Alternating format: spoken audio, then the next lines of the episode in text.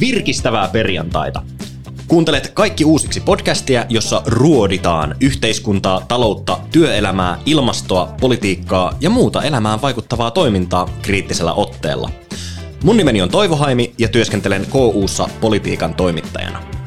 Kaikki uusiksi podcastia tuottaa Kansan uutiset, joten jos haluat tukea tätä mediatuotetta, niin menepä kipin kapin tilaamaan KU-osoitteessa kansanuutiset.fi. Kaupan päälle saat nätin paperilehden kotiin kannettuna.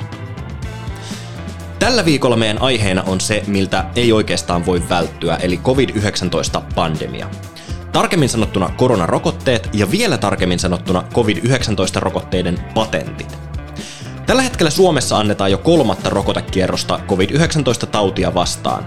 Silti samaan aikaan maailmassa on satoja miljoonia ihmisiä, jotka ei ole saanut vielä ainuttakaan rokotetta. Lääkärit ilman rajojen järjestön eli Médecins Sans Frontières eli MSFn mukaan lähes 90 prosenttia koronarokotteista on annettu korkean tai ylemmän keskitulotason maille. Samaan aikaan matalan tulotason maat on jääneet lähes kokonaan ilman. MSFn mukaan pandemia päättyy vasta, kun jokaisella ihmisellä on mahdollisuus saada rokotteita, hoitoja ja testejä kohtuuhinnalla. MSFn mukaan lääkeyritykset rajoittavat koronarokotteiden maailmanlaajuista saantia. Patenteilla ne määrittelevät, missä ja millä hinnalla rokotetta tuotetaan ja kenelle sitä myydään ja milloin.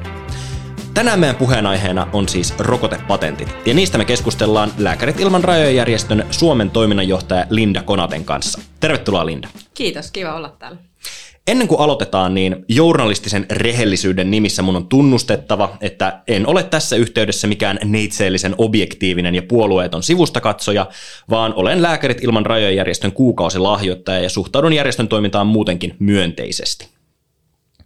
Linda, MSF on jo pitkään liputtanut koronarokotteiden patenttien vapauttamisen puolesta. Miksi meidän on tärkeää puhua rokotepatenteista? No lääkärit ilman rajojahan on tässä varsinkin tämän pandemia-aikana puhunut, mutta hyvä sanoa, että me ollaan tässä vuosikymmeniä puhuttu siitä, että lääkkeet ei saisi olla luksusta. Että se on se peruslähtökohta, miksi me tässäkin ollaan varoitettu, että se nykyinen järjestelmä, miten se toimii, niin me ollaan tilanteessa, jossa on uusi virus, pandemia, joka levii nopeasti ja, ja tavallaan, että heti kun meillä on keinoja, esimerkiksi rokotteita, kun ne tuli, me tiedettiin, että niitä ei tule riittää kaikille. Jotenka siinä, siinä niin kuin lähtökohtaisesti on se ongelma, että nykyinen järjestelmä, miten se toimii, niin se ei lähde siitä potilaan tarpeesta. Me nähdään niin kuin päivittäin monessa muussakin sairaudessa, että tavallaan se, että potilas ei saa hoitoa, niin se ei välttämättä ole siitä, että sitä lääkettä ei ole, vaan sitä, sitä ei ole joko saatavilla tai niin kuin monesti on, että se on liian kallis. Ja, ja meidän niin kuin näkökulmasta niin tämä on se ongelma, että jos meillä on rokotteita tai hoitoja, joka voi pelastaa elämää, niin eihän siinä pitäisi olla mitään estettä. Ja tietysti tämä oli tilanne, joka oli niin kuin aivan valtava. Ja, ja sitten me ollaan niin kuin tilanteessa nyt, että se, se määrä rokotteita, mitä meillä on, on rajallinen ja me tiedetään se. Ja sitten se jakautuu hyvin epätasa-arvoisesti. Niin miksi me ei löydettäisi uusia keinoja, milloin me pystyttäisiin niin valmistaa enemmän rokotteita, että niitä olisi kaikilla saatavilla. Et se on se meidän niin kuin tässä koronan pandemia-aikaa, mutta valitettavasti myös kokemuksen mukaan ollut monissa muissakin tilanteissa haaste, että me emme pysty hoitaa potilaita parhaalla mahdollisella tavalla. Miksi just patenttien vapauttaminen olisi oikea toimenpide just rokotteiden saatavuuden ja lääkkeiden niin kuin availabilityn parantamiseksi? No, tämä on niin lähtökohtaisesti just siitä, että kun joko nyt tällä hetkellä niitä ei ole riittävästi, ja tietysti sitä kapasiteettia on nostettu, mutta me ollaan niin parin kourallisen yrityksen tavallaan hallussa, että paljon niitä on ja paljon ne pystyy. Ja, ja kyllä niin kuin se on se lähtökohta, että sitä tuotantoa pitäisi laajentaa ja se ei pitäisi olla niin kuin riippuvainen juuri parin yrityksen tuotantokapasiteetista. Ja, ja se on se, niin kuin, että, että enemmän rokotteita, jotta myös muu maailma saisi se ja että sitä valmistettaisiin myös muualla. Ja mä luulen, että se olisi meidän kaikkien etu myöskin, että, että ei vaan länsimaissa pystyttäisi näitä valmistaa, vaan, vaan juuri se. Ja, Lääkärit ilman rajoja siis aloitti tämän työn silloin vuosikymmenen. Silloin on kyseessä AIDS, HIV-epidemia silloin, joka koski etenkin eteläistä Afrikkaa.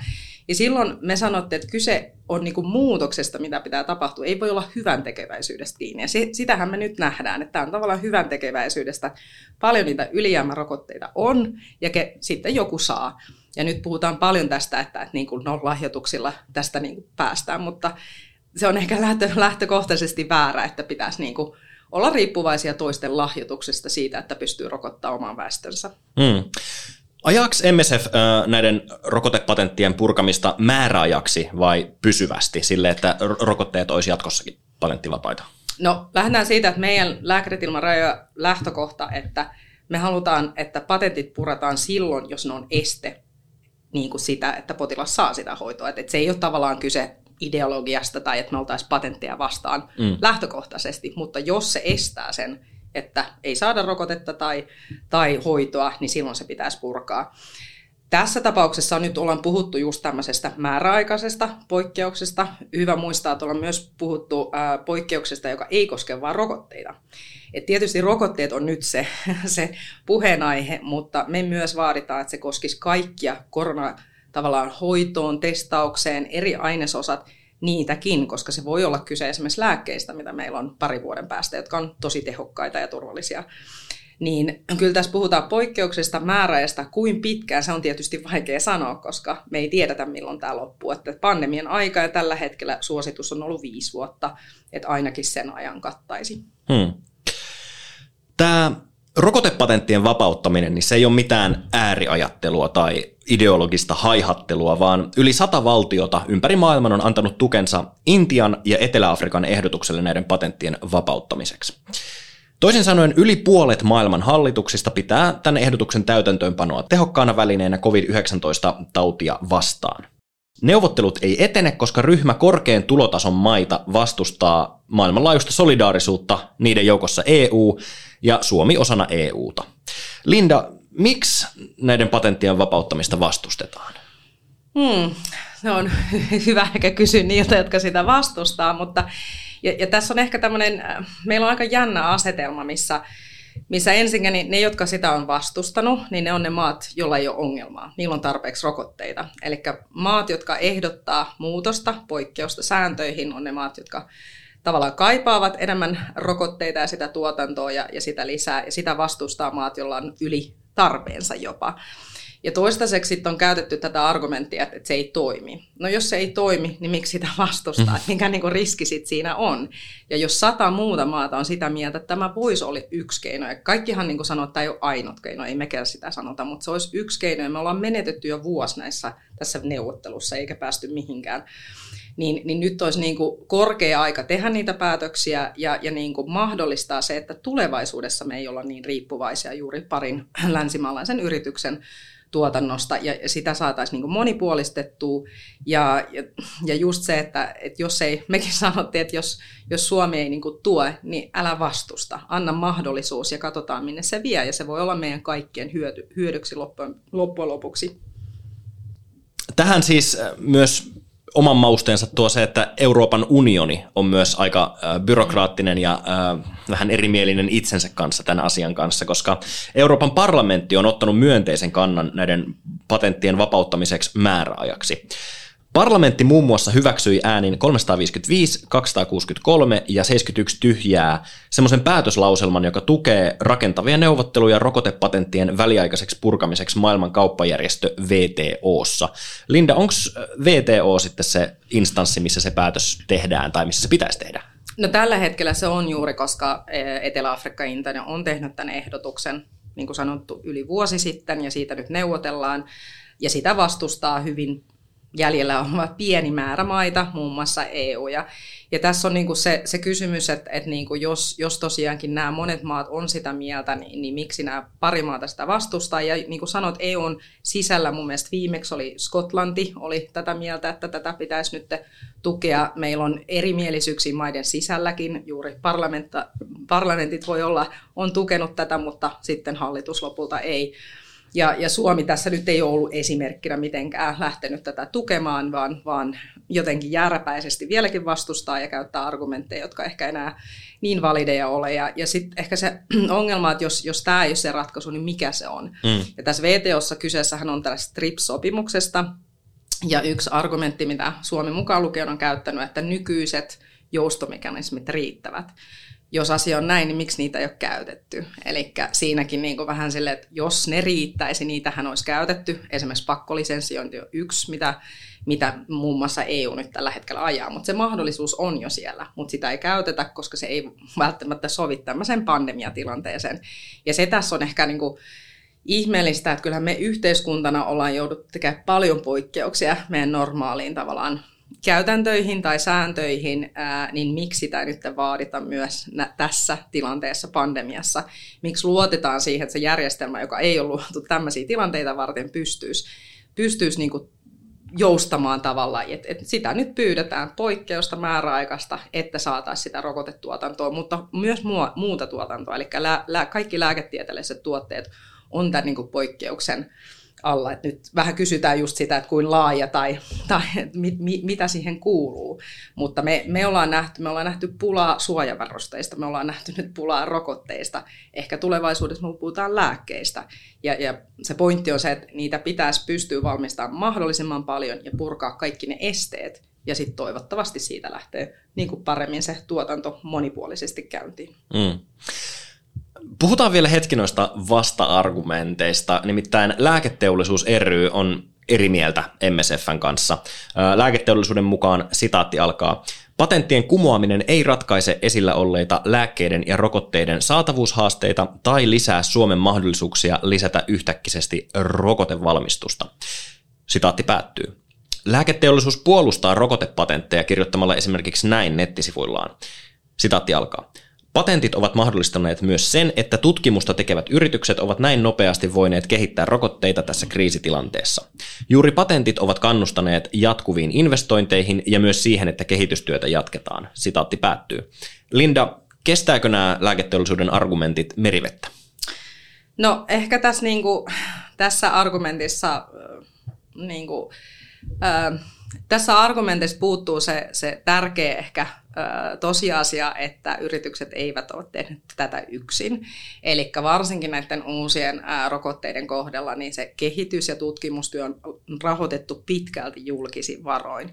Ja, ja sen takia mä ihmettelen tätä, että he ovat investoineet hyvin pitkälti ja, ja tarvitsevat sen investoinnin. Että kyllä varsinkin kun julkisin varoin tuetaan kehitystä ja julkisin varoin myös maksetaan näistä, niin ähm, sen lisäksi, että siinä pitäisi olla tasapainoa, että yritys yksin ei tehnyt tätä, niin pitäisi olla enemmän läpinäkyvyyttä. Ja tämä on yksi, mitä lääkärit ilman rajoja myös vaatii, että, että jos näin on, niin olisi ehkä mahdollisuus näyttää, että miten nämä investoinnit on, esimerkiksi miten rahoitukset, jotka on saatu käytetty, ja varsinkin läpinäkyvyyttä nyt siihen niin kuin tuotantokustannuksiin ja hintaan, mitä rokote myydään. Et, et se on tosi valitettavaa, että me joudutaan vaan niin kuin sanaan luottaa ilman, että he joutuvat oikeasti näyttämään, että asia on näin. Ja tämä on niin kuin vanha argumentti, mitä me monessa muussakin tämmöisessä tilanteessa ollaan kuultu, että niin kuin pitää olla niin kuin se se, se insentiivi jotenkin, mutta jos se on julkisin varon oikeasti tämä lopputulos saatu, niin eihän se silloin niin kuin enää päde. Ja, ja just tämä, että, että mikä se hinta on ja, ja miten voi olla sitten, että nämä yritykset tällä hetkellä tekee niin uskomattomia voittoja. Joidenkin laskelmien mukaan me puhuttiin 95 miljoonaa päivässä niin luulisin, että se, siinä on jo investoinut, tuottanut takaisin aika hyvin. Ää, ja, ja me ei puhuta niin kuin kännykästä, me ei puhuta, me ei puhuta semmoisesta asiasta, mikä, mille ei ole väliä, vaan nyt puhutaan ihmisten elämästä, kuolemasta, sairauksista, jo, jolla me pystytään vaikuttaa, ja, ja sen takia tämä niin kuin ehkä argumentti on vähän heikko. Joo, siis sama ihmettelen itsekin, että, tota, että käsittääkseni lääketeollisuudella ympäri maailman on mennyt ihan mukavasti tämän mm. pandemian aikana. Mm. Ja pätäkkää on tullut ovista ja ikkunoista, koska ihmiset todellakin tarvitsee mm. sitä rokotetta ja niitä lääkkeitä. Niin missähän vaiheessa lääketeollisuus olisi sitä mieltä, että no niin, nyt ollaan tehty tarpeeksi voittoa? Niin, se on hyvä kysymys. Ja, ja kuinka paljon niin kuin voittoa on niin kuin jotenkin eettisesti oikein tämmöisessä tilanteessa tehdä.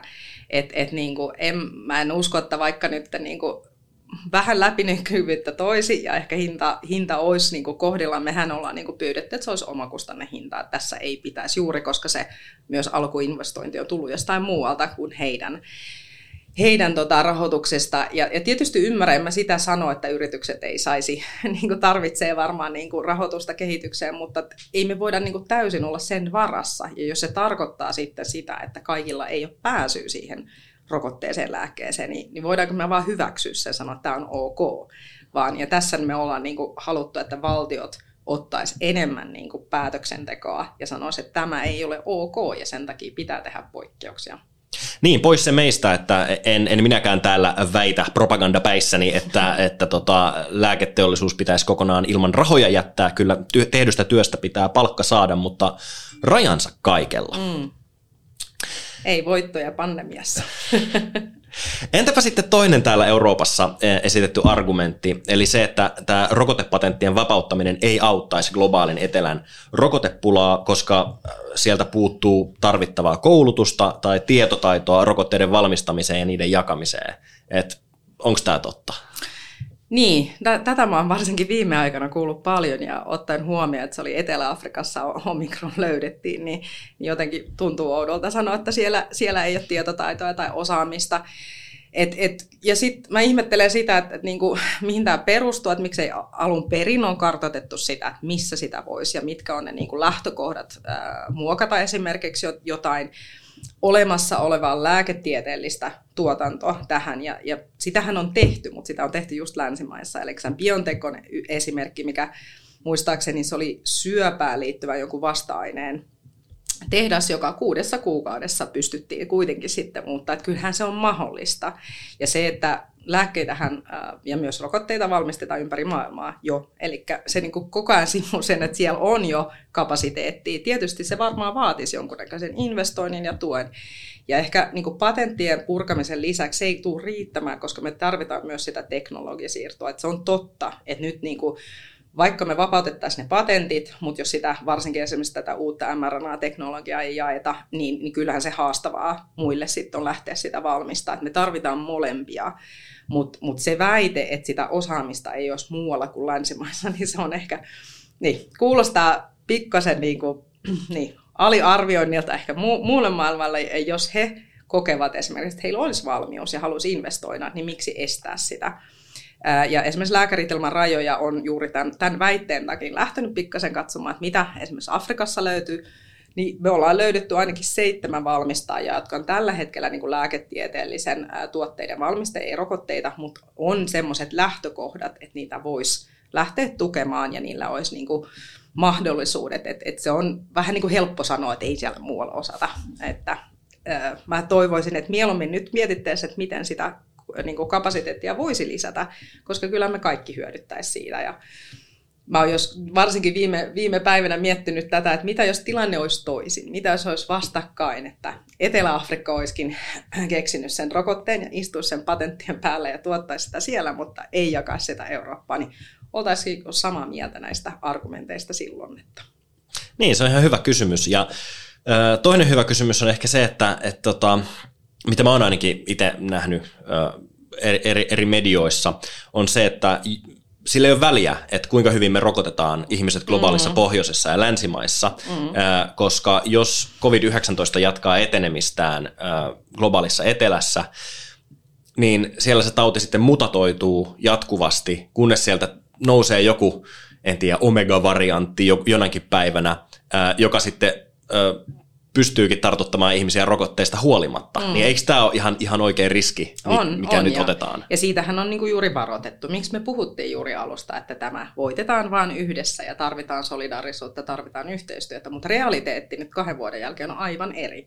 Ja se, se epätasa-arvo näistä rokotekattavuudessa puhutaan, Afrikassa me puhutaan 7 prosenttia, joka ei edes kata riskiryhmäläisiä, niin, niin kyllähän se on ihan selvää, että se tulee leviää varsinkin näissä maissa ja juuri uudet variantit syntyy, mistä me ei tiedetä, että tuleeko niin rokotteet ja joudutaanko jatkuvasti kehittää.